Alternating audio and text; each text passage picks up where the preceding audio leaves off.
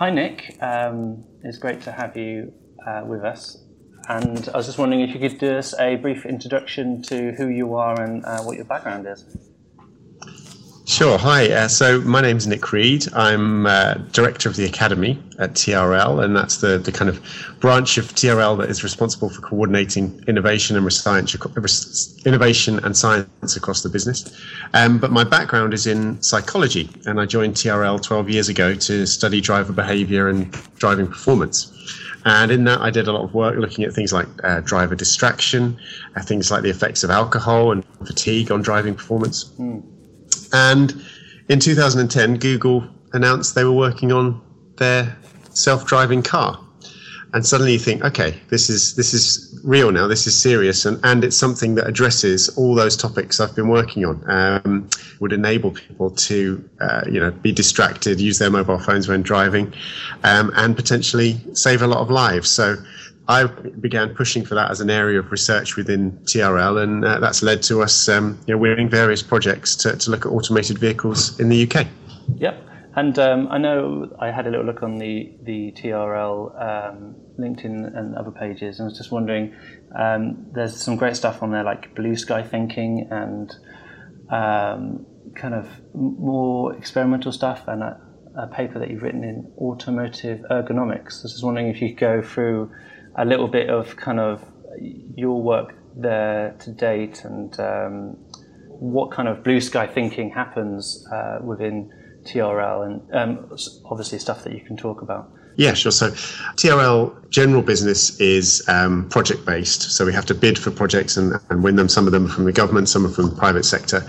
But we also have um, a, a, reinvestment fund, which is where we take some of the profits that TRL makes and, and um, set set out a call to our staff to do um, these independent blue skies type uh, projects where we don't think there'd be a, a, a customer for them uh, as it stands, but if we do some research and um, um, kind of prep the ground uh, for, for it, we can uh, position ourselves to win work in those areas in the future. And we've done work around things like uh, wireless power transfer, so um, that roads could charge vehicles while they're on the move, um, electric vehicles. Uh, we're doing some work at the moment on um, Oculus Rift and the use of Oculus Rift for um, visualizing uh, collision scenes. Um, done work using our, our driving simulators, uh, trying to understand uh, driver safety issues. Um, so it's a, it's a real broad range of um, topics that we uh, study in that program, and um, it's it's my privilege really to to work on dis- deciding who gets funded through that program. Yeah, I mean that sounds fantastic. You've got like um, virtual reality kind of simulation there, um, and, and, research, which then gets applied presumably to um, whoever the client is at the time, governments or, or companies. Yeah, that's right. It's uh, about a third of our um, revenue is, is from public sector, a third is private sector, and a third is international. So um, yeah, it's not just UK, but also about applying the things we've learned in uh, in other nations. Yep. So, you, I mean, you had a, um, a, reveal today. There's a couple of things that have happened this this week in um, in the in the AI news. Effectively, um, one big uh, news article this week was uh, Marvin Minsky. Mm. so he passed away unfortunately this week, uh, and he was the the godfather, if you like, of artificial intelligence. Um, he was working at MIT for much of his life and uh, even coined the name artificial intelligence, I think, um, and, and, was an early adopter of, of neural nets and, and uh, machine learning um, and automata and things like that. And also this week we had. Did you, did you hear about the um, AlphaGo program with Google as well? Have you got yeah. any uh, comments about the, the, the, ancient game of Go at all, there, Nick? I, I'm I'm not a Go player myself, um, but you know that gradually these challenges that are being posed of artificial intelligence are being um, overcome. So, um, you know, having enormous data sets and the computing power and, and processing power to to analyze enormous data sets um, is enabling neural network and uh, machine learning algorithms to become um, more and more successful. So you know, Facebook and facial recognition programs, those kind of things are just getting incredibly powerful. Um, speech recognition is becoming um, ever more naturalistic in, in the way it works. So having these enormous data sets and, and the uh, processing power and, and storage of them means we can start to overcome some of the um, more challenging tasks for AI. And, and one of those things is, is of course, driving. Yeah, sure. Is it is it something? I mean, I'm sure we'll get into this um, in a little while, but um, is is that kind of neural network research something that you are familiar with and that you use within uh, TRL? Um, a, a, little, a little. We've done some stuff on um, lane changing behavior and, uh, and neural networks deciding when it might be safe to overtake. Yep. So that's that. That was quite interesting. But from my own um, personal research, uh, when I was doing my uh, postdoc back at Oxford, I was looking at how people um, move to catch balls. Right. So if you see a projectile trajectory, mm-hmm. how do you know where to run and what speed and what direction to get there at the right time? And and we looked at using um, uh, genetic algorithms to to create a, a neural network that could solve that problem in a way a human does. Yeah, and uh, and and yeah, so covered some of it in that uh, in that postdoc. And, and what's a, a, genetic algorithm, just in case people don't know? Uh, so a genetic algorithm is one where it uh, is modified and mutated over several uh, over you know, thousands of generations to produce an, an, optimized network that has gives you the best performance. And uh, yeah, they've shown lots of promise in in being able to solve complex problems. Yep. So it's, it's kind of like an, an evolutionary effect that's um, kind of influenced, and it's called genetic algorithms because it's influenced by that uh, natural evolutionary thing that we all have, right? Processes, yes, exactly. Yeah, exactly. Yeah. Um, just to backtrack quickly, um, the, the, Go, the Google AlphaGo was uh, so Go was a um, a game which has yet to be uh, beaten by a computer uh, unlike chess and checkers and noughts and crosses and all these other games, uh, which have now um, the champions of the world, effectively computer programs. Um, so AlphaGo beat the European champion this week, which is a program by Google, and that's kind of the first big uh, Go champion who has been beaten by a program with no restrictions. Um, so playing a normal game of Go. Um, so uh, our next questions are really based on. Um, I mean, this is uh, a podcast about machines and ethics, really. So, have you heard of this term, machine ethics, and, and what does that term kind of mean to you? And then also, is it something that TRL or organisations that you've seen are thinking about? As a term, you know, I, I think about ethics as a whole. You know, mm-hmm. defining what is uh, right and wrong, and, and lots of different ways to define that, whether it's according to rules or produces the best outcomes or um, behaving in a virtuous manner.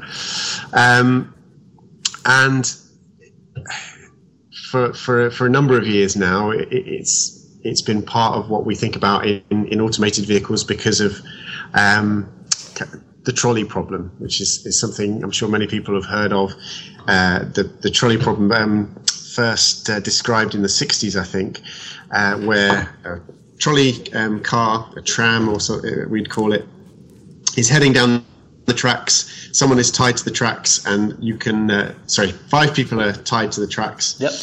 And the trolley will kill those five people unless you pull the lever and uh, change the points causing the, the trolley to, to go down an alternative path where there's only one person tied to the tracks. Yep. So uh, the, the, the philosophical question in that is would you pull the lever to change the, the points? The person who gets killed would have been otherwise unharmed, but you're saving five lives. And, and it's about thinking about the, the balance of, of producing what, what is the best outcome. So the, the parallel to that for automated vehicles is the situation where uh, a collision is unavoidable uh, should you swerve to avoid the collision, which might result in harm to the vehicle occupants or produce a worse outcome? Should you swerve to um, hit a pushchair, or should you swerve to hit uh, an 85 year old um, uh, pedestrian? Yeah. So, a lot of these um, kind of hypothetical situations are uh, uh, considered, um, and I, I think it's um, if it's very interesting, but not necessarily most helpful in, in helping us um, get towards um, having automated vehicles out on the roads. And there, and there are some important reasons why I think that's the case. So, um, given this trolley problem and things. So you, are saying that your systems kind of already have an appreciation for there is going to be a collision, it's unavoidable, and you mentioned that you might collide with other um, objects or people or actors. Um, so does do your systems already know what a pushchair looks like, know what a like a cat looks like or a human being looks like at all? Uh, they will have to. I can't say that they do currently. Okay. They so, will have to. So um, we're working on these automated vehicles which currently don't know what cats are or what humans are. It certainly know what humans are, and they have to have that predictive capability. But but being able to distinguish between a cat and a plastic bag that mm-hmm. flies across the road is is a difficult challenge for um, for computer vision. Yeah, is that something uh, that um, is is is being I mean, because we've got um, Google Cars, we've got a lot of um, car manufacturers uh, trying to get involved, like the Tesla, for example, getting involved with um, more automated um, car driving, whether it's uh, automated parking or uh, fully automated vehicles, um, which obviously haven't been given granted um, licenses yet. Do you think that we're still a long way from this sort of um, uh, ideal of, of the systems knowing exactly who we are and, and what they're crashing into, for example. Because we make these, I mean, the trolley problem is is a wonderful model, and we can see everything within that model, or simulation even. Um, in practice, it's a lot more difficult. Do you, do you see these things being way off, or, you know, at the pace of things at the moment, they are going to be next year, two years' time? um, will we be able to distinguish between a cat or a human being, for example? so um, it's one of those where it feels like it could be a long way away, but things are progressing very rapidly. So it's you know, sudden breakthroughs. You don't know what, what might happen in a year, two years' time. I was at um, the CES show in Las Vegas mm-hmm. uh, in January, and uh, you had NVIDIA on there, and they had a um, a, chipset there, a, a chipset is dedicated to um, automated driving, and it's uh, about the size of a small book, I'd say, and it has the power of 150 Mac Pros, and and it's dedicated to taking in feeds from vehicle sensors mm-hmm. and interpreting them, running these machine learning algorithms to detect, you know, speed limit signs, pedestrians, other vehicles, um, road, uh, road markings, um, and, and combine all that information and, and give the vehicle and understanding of, of what it needs to do to, to proceed safely. And that, that's running 10 times faster than the, the chipset they showed uh, in 2015. So those things are just um, progressing very, very rapidly. Lots of companies are working on them. So yeah, it, it's a difficult challenge, but mm-hmm. there's there's definite progress being made, and and who knows what breakthroughs we'll see. So, so you, yeah, I mean that sounds fantastic. Um, I wasn't at CES this year. The um, what's the acronym stand for again? The Consumer Electronics Show. Show, sure. Yeah. Um, which happens every year in Las, Las Vegas. Um, you alluded to earlier that you're you're thinking about um, the impl- implications of a decision so, is there any hard and fast kind of ethical frameworks that you're using to say whether it's more or less advantageous to make a decision in, in, in any direction? Say I, I needed to swerve left or right, how would you make that decision? Uh, so, it's about minimizing harm. Minimizing uh, harm. yeah, I think that's the. Um, that's the, the, the, the, simplest way to frame it.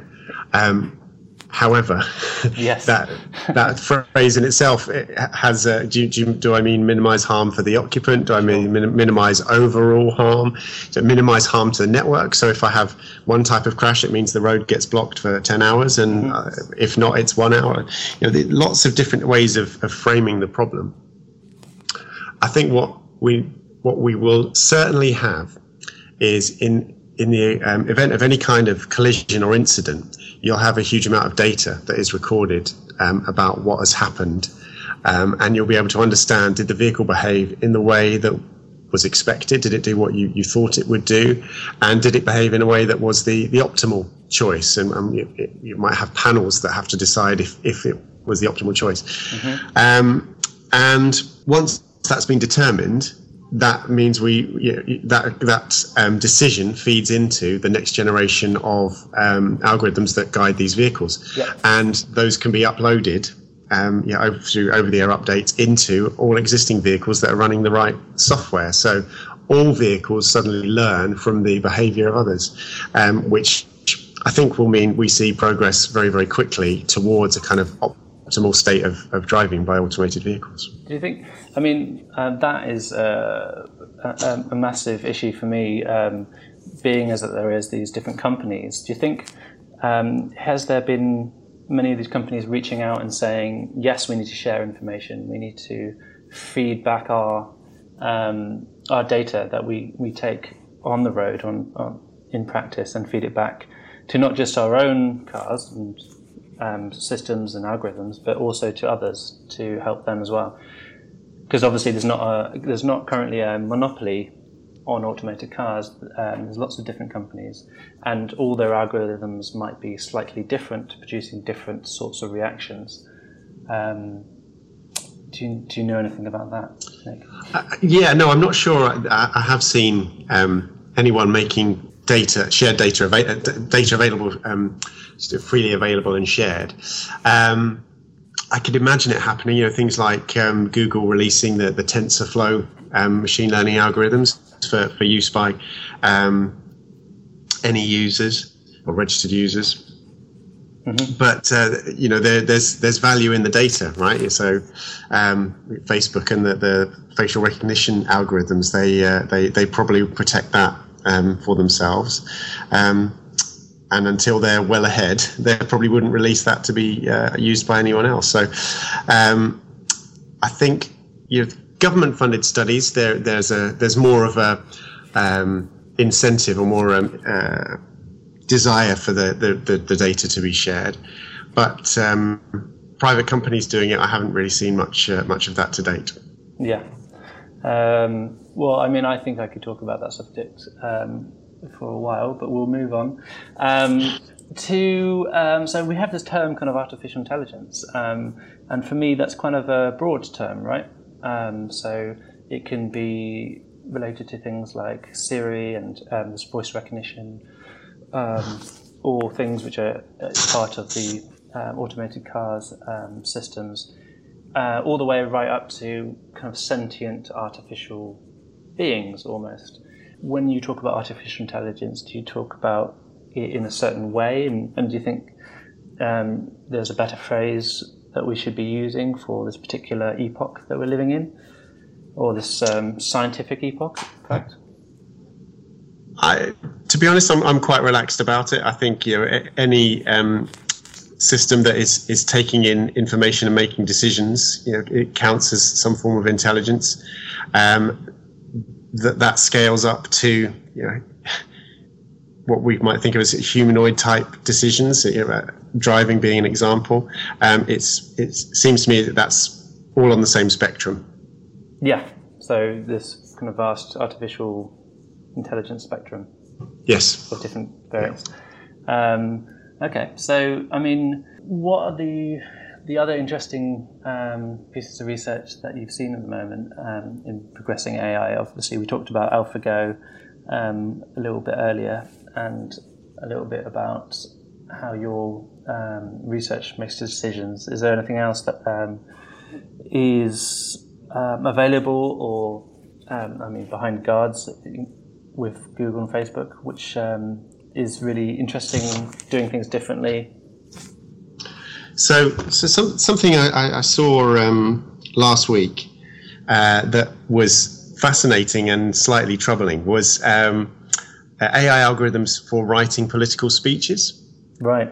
So it would tailor a, a, a political speech to um, be, be, more appealing to different types of demographic um, audience, different demographics of audience. Yeah. Um, and I can't remember the the authors offhand, but I could find them out. Um, but yeah, that was uh, yeah very interesting, and you start to think, um, you know, never mind the ethics of automated driving, the ethics about um, having uh, powerful AI systems that could uh, lead to um, political leaders having more persuasive arguments um, for the population. Uh, it could get get down to some uh, quite difficult um, difficult territory about uh, the the power of AI in that uh, in that instance. Yeah, I mean, you you obviously want to hear the politicians talking, if not for themselves, for from their party, you know, from things that they believe in, and not necessarily um, tailored writing. Um, specifically aimed and targeted. It's almost getting into that kind of advertising realm of um, getting the right advert in front of the right person, isn't it? Yeah, oh, I mean, maybe. I suppose if if you take a step back, you could say, well, whoever pays the best speechwriters probably has a similar sure. capability today, but it, it, it's it's about, I guess, about taking that to even even greater levels and and probably creating a bigger separation between the haves and the have-nots yeah. in terms of AI. I mean, I've got a uh, an, an, argument that I use at this point, uh, which is gen- generally um, not necessarily everything that can be automated should be automated, and almost everything can be automated to a certain uh, more or less extent, um, and maybe not everything should be, and that's kind of part of the ethical argument, I'd say. Yeah, yeah. Um, for for driving, uh, for, for me personally, it's that uh, collisions on the road, 95% of them have human error as a contributory factor. Yeah. So, yeah, with, with automation, we're trying to address um, that risk factor in, in collisions. That's not to say we remove human error from the system because there could be error in the coding, there could be error in the design of the vehicles or operation of the vehicles. Um, but uh, yeah, it stops the drunk drivers and the distracted drivers from, from doing stupid things. Yeah, so I can quite happily get into a car completely plastered um, after you know my Christmas party and get in my automated car and drive home without any knowledge of even how I got home by the end of it. I'm sure, and uh, with no incident. That's the that's the ideal, right? Be be driven home rather than drive home. But yes, yeah, I take, I take your point. Yeah. yeah, yeah, yeah. I think. I mean, I think um, every time I get into a car, you're almost giving us uh, this a certain amount of agency you're giving the driver. So when I, I think I find a parallel with getting into a, a taxi. So when I get into a taxi, I'm giving certain amount of my um, agency over my life to the taxi driver to drive me safely, but also, you know, knowing the remit of driving and other people on the road um, as well. Um, and I guess when you get into a car with an automated um, driver, almost a automated system, you're kind of doing a similar thing um, where you're giving agency over your own kind of um, environment to that system, and, and hopefully we'll see that those systems work remarkably better than our own uh, taxi drivers or just our own driving, and then they'll become more acceptable, I guess, um, in the ideology, the kind of social uh, I mean, I wouldn't necessarily see all the, the um, Top Gear watches and, and people like that, um, you know, give up their cars tomorrow and say that the um, the machines, the algorithms are better driving than they are. Um, do you think there's going to be this kind of um, social backlash against um, automated driving because people like driving or feel like they're having a lot of that agency taken away from them? Uh, I think there might be a, a, little bit of that, and and that that you know, taking away of agency, you we already have that with autopilot systems uh, mm. for aircraft. You know, we we um, you know, happily accept that autopilot is is managing most of a, uh, of a flight for us. Um, but that that thing about kind of drivers who, who are um, invested in, in that as a as a as a pastime as a as a an activity they enjoy yeah. doing. Like a, a social um, activity or a um, hobby. Yeah, and I think no one is saying that that would uh, be taken away from people, certainly not for the next 50 years or something. But uh, for, for the most part, certainly in urban areas, driving is, is quite mundane and, and, and boring and, and um, you know has has quite a high cognitive workload. You know, it's it's a pretty difficult task. You've got cyclists to think about. You've got pedestrians. You've got trucks, buses. Um, lots of things going on that you need to uh, to be aware of in in making a, an A to B journey. And I think people would be happy to uh, allow systems to do that for them, especially when you know they all the the business models say that um, a shared automated vehicle would cost about a third that of, uh, of a private um, individually owned vehicle per mile. So, yeah. um, lots of benefits to that. And you know, for those who really want to go and do driving as a as a um, you know as a as a hobby, then a bit like horse riding today, you could go somewhere and, and do it properly at a, a racing track or something, and, and really get um, the full enjoyment from it and then be taken home in your automated car. Yeah, I mean, I'm definitely in that camp. I don't necessarily enjoy driving, but when I do, I think you want to go fast, and I'd like to go in a fast car around a track and, and not uh, necessarily uh, have to worry about hitting into anything. Think that would be um, a much better arrangement. Um, so I've got a couple more questions for you. Have you got time for us, Nick? Yeah, yeah. Um, brilliant. Um, so I think um, the the last two questions um, are quite difficult ones, unfortunately. Um, one is uh, to do with neural nets. Um, so we've got these these networks of tiny little programs that do things, and you feed it some information, and you get some you get answers out the other end. And you don't necessarily know how these networks are, you know, connected together. And then leading on from that, I guess, in a way, is uh, people's um, kind of concern with AI and the way it's taking us. And Stephen Hawking and other eminent uh, scientists and, and, leaders like um, Elon Musk, for example, um, they've all signed these um, anti-artificial um, intelligence within arms um, agreements that they hope that the uh, politicians would take up, as well as, as just warning against uh, strong AI. Um, so I guess everyone's looking to neural nets at the moment and, and seeing that as the big thing in artificial intelligence, as far as I can see. Do you think this? I mean, what is a neural network? Um, if you could quickly explain it to our listeners, and um, like I just explained, what are the problems, I guess, inherent in using those networks? Okay, so uh, a neural network is um, a, a set of, of, of, algorithms that are based on um, the, the, way the brain works. So, uh, where um, brain neurons uh, are, collate the, um, uh, the, the outputs of neurons are collated um, at synapse, and uh, and uh, the synapse either chooses to uh, fire and send off another signal or not, based on the, the collection of inputs that it receives. So a, a neural net in this, um, uh, uh, from a machine learning and uh, uh computer-based um, perspective, is about um, turning uh, the uh, the task that you're studying into um, a way of providing that as, as inputs into a, a neural network.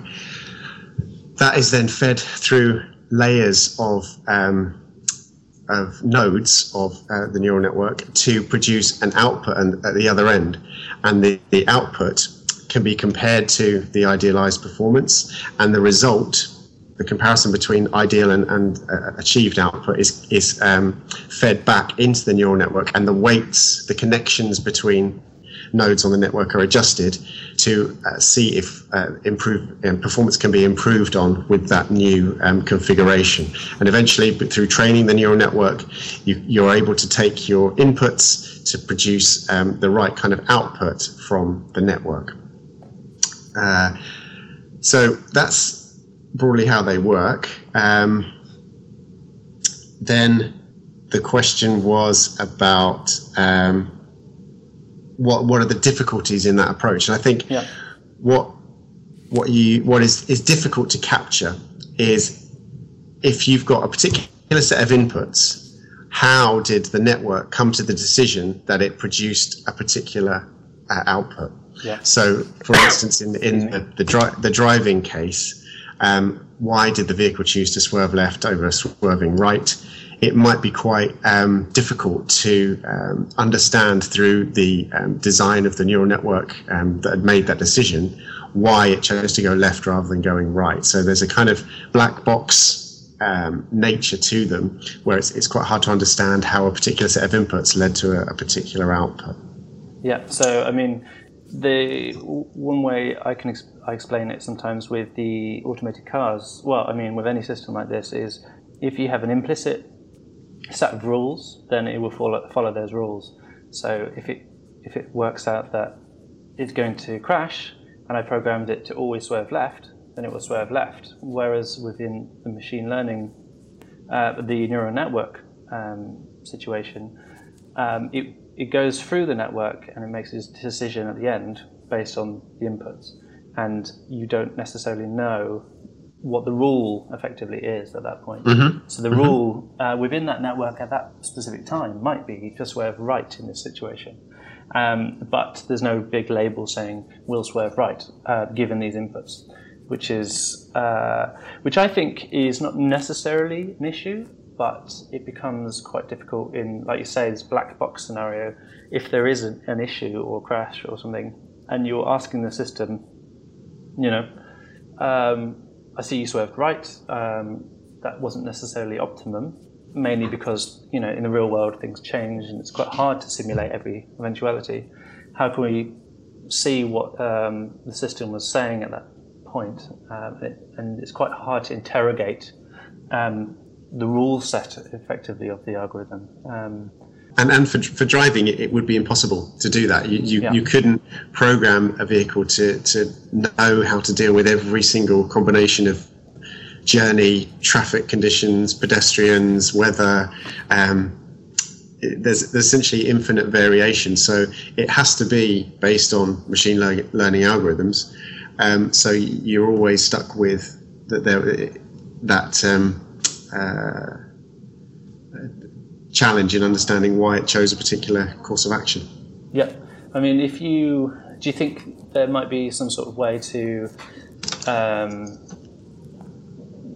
interrogate the action before it happens? So go, I'm going to turn right here because of this, and, and go, and then use some sort of rule set to go, no, this isn't what we want you to do in this circumstance. Go left. So, so a combination of those two, kind of implicit and and interactive yeah. learning or rule sets, let's say.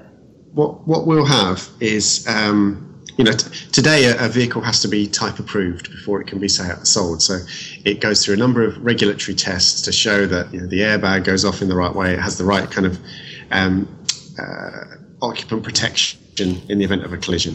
Mm-hmm. And as we move to the situation where the vehicle can be responsible for con- for safe control um, there will be additional tests that they have to go through. Some of them will be physical tests to make sure that the vehicle avoids hazards in the right um, manner, but some of them will be virtual tests because in order to um, go through all the range of different combinations of weather, road type, surface friction, all that, um, all those different um, parameters there could be. Yeah. Um, you would need to do that in a in a virtual setting. So there there might be a range of um, virtual tests that are um, given to the algorithms that control the particular model of vehicle, and we can look at how well it how well it performs uh, in that um, standardized test set, which might be millions of different scenarios. Yeah, I mean, in an ideal world, it would be millions because you don't want a particularly dogmatic system which you sent out and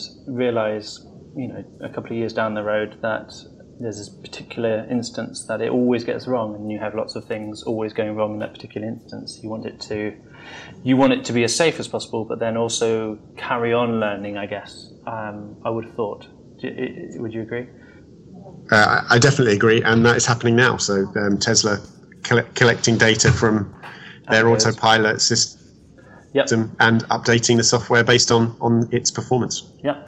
So I mean, I think that's fantastic. Um, do you think there's any? Do you have any kind of reservations with AI and um, like Elon Musk and, and, Stephen Hawking's, the kind of more um, super intelligent or dangerous Terminator style artificial intelligence that we might get to um, if we continue putting this much effort and energy into developing um, be- bigger and better artificial intelligence? So I, I, I, I don't. I don't think they'll. The, the, the, biggest concern I have is is that it won't be um, kind of equitable. That there'll be haves, haves and have-nots. You know, there there are of course there are today, but um, I think that could be uh, you know greatly exaggerated by um, you know, those who have access to these kinds of systems and those that don't, and um, that that could lead to greater kind of disparity uh, between um, uh, quality of life between different um, regions or populations. I think is probably the thing that, that concerns me. Right. So it's to do with um, the democratic use of of these technologies to open yeah. it up to more people. To, to, to make the benefits shared more equitably, I think is, is the way I'd phrase it. Yeah. Mm-hmm. Yeah.